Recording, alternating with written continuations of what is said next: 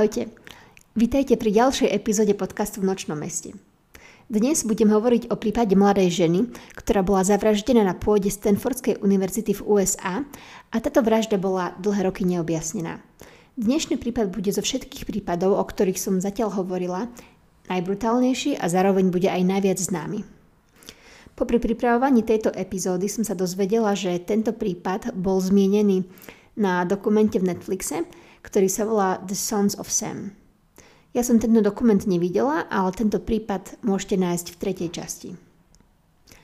Arliss Perry sa narodila v roku 1955 v meste Bismarck v Severnej Dakote a bola najmladšia z troch súrodencov.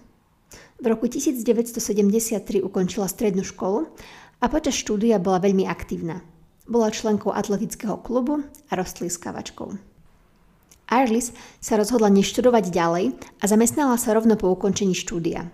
Najprv pracovala v zubarskej ordinácii a neskôr v právnickej firme ako sekretárka. Nevedela som sa dočítať, čo presne robila v tej zubarskej ordinácii, ale predpokladám, že to bola nejaká administratívna robota. Arlis sa stihla vydať v roku 1974 za svojho priateľa Brucea Perryho, s ktorým sa spoznali na strednej škole. Dva mesiace po svadbe nasledovala vtedy už svojho manžela a presťahovala sa do Kalifornie, kde Bruce začal študovať na Stanfordskej univerzite.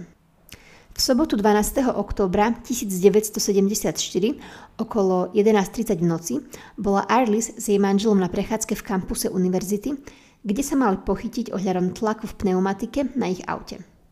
Arlis bola silno veriaca a chcela sa ísť ešte do kostola pomodliť, predtým ako pôjde domov. Do kostola sa vybrala sama. Kostol sa mal nachádzať na relatívne rušnom mieste, kde sa pohybovalo dosť ľudí, aj na to, že bol neskorý večer.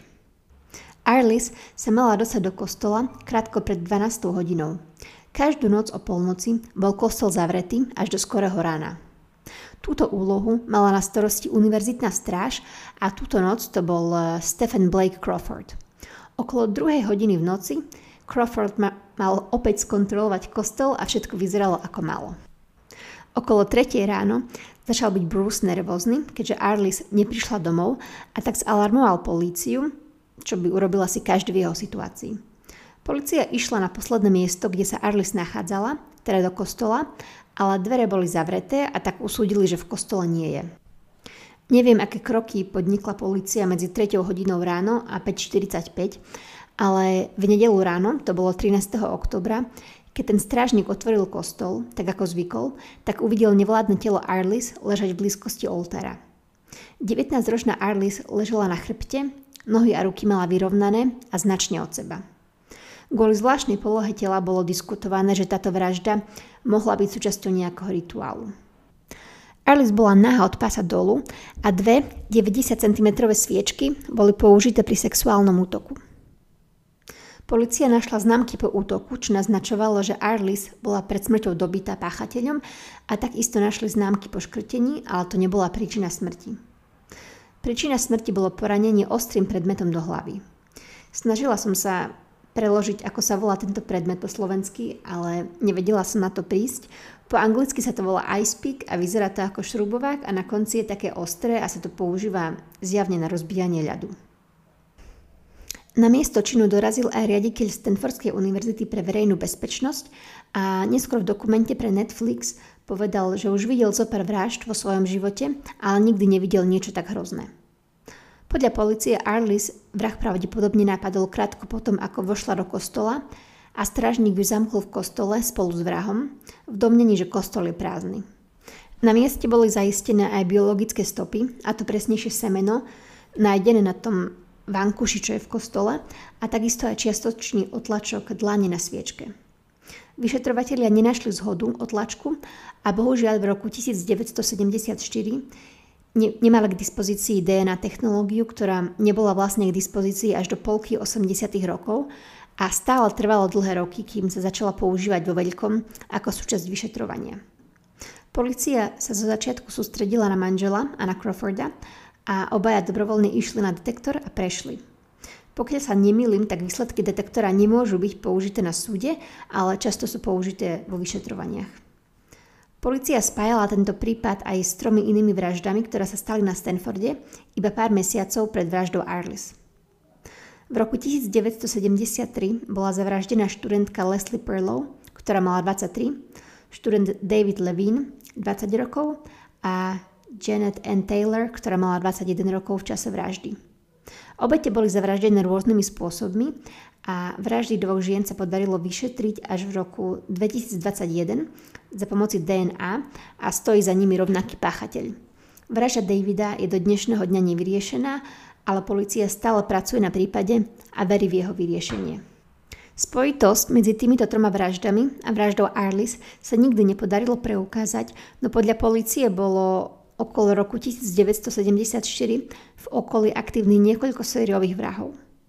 Je to úplne hrozné pomyslieť, ako relatívne ľahko vedeli vrahovia pachať svoje činy, keďže DNA technológia vlastne neexistovala.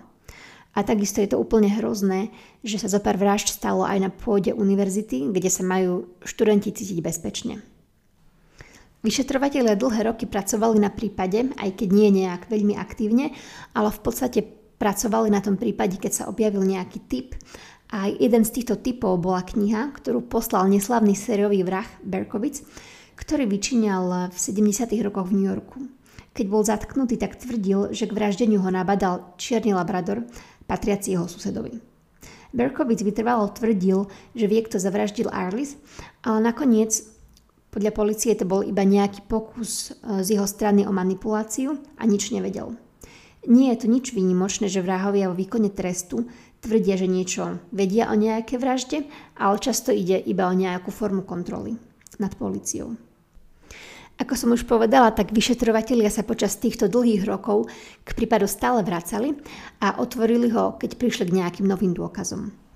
Polícia sa viackrát vrátila aj ku Crawfordovi, teda k tomu strážnikovi, a ten bol opakovane vypočúvaný a stále bol považovaný za porozrivého, v spojitosti s touto vraždou, ale policia nikdy nemala dosť dôkazov na dokázanie jeho viny. Až do roku 2018. A to vďaka novej metóde DNA, kde bola potvrdená zhoda medzi DNA nájdeným na mieste činu a DNA Crawforda. V júni 2018 policia mala konečne dosť dôkazov a na základe povolenia na prehliadku zaklopali na dvere malého apartmánu v Kalifornii. V tom čase mal Crawford 72 rokov. Policii povedal, že potrebuje pár minút, aby sa obliekol a keď stále neotváral, tak policia vošla dnu a videla ho, ako sedí so zbraňou v ruke. Polícia sa stiahla, dúfajúc, že Crawford e, zbraň zloží, ale o krátku chvíľu bolo počuť výstrel. Crawford bol na mieste mŕtvy. Na mieste činu sa našla kniha The Ultimate Evil, v ktorej sa opisuje vražda Arlis v spojitosti s iným vrahom.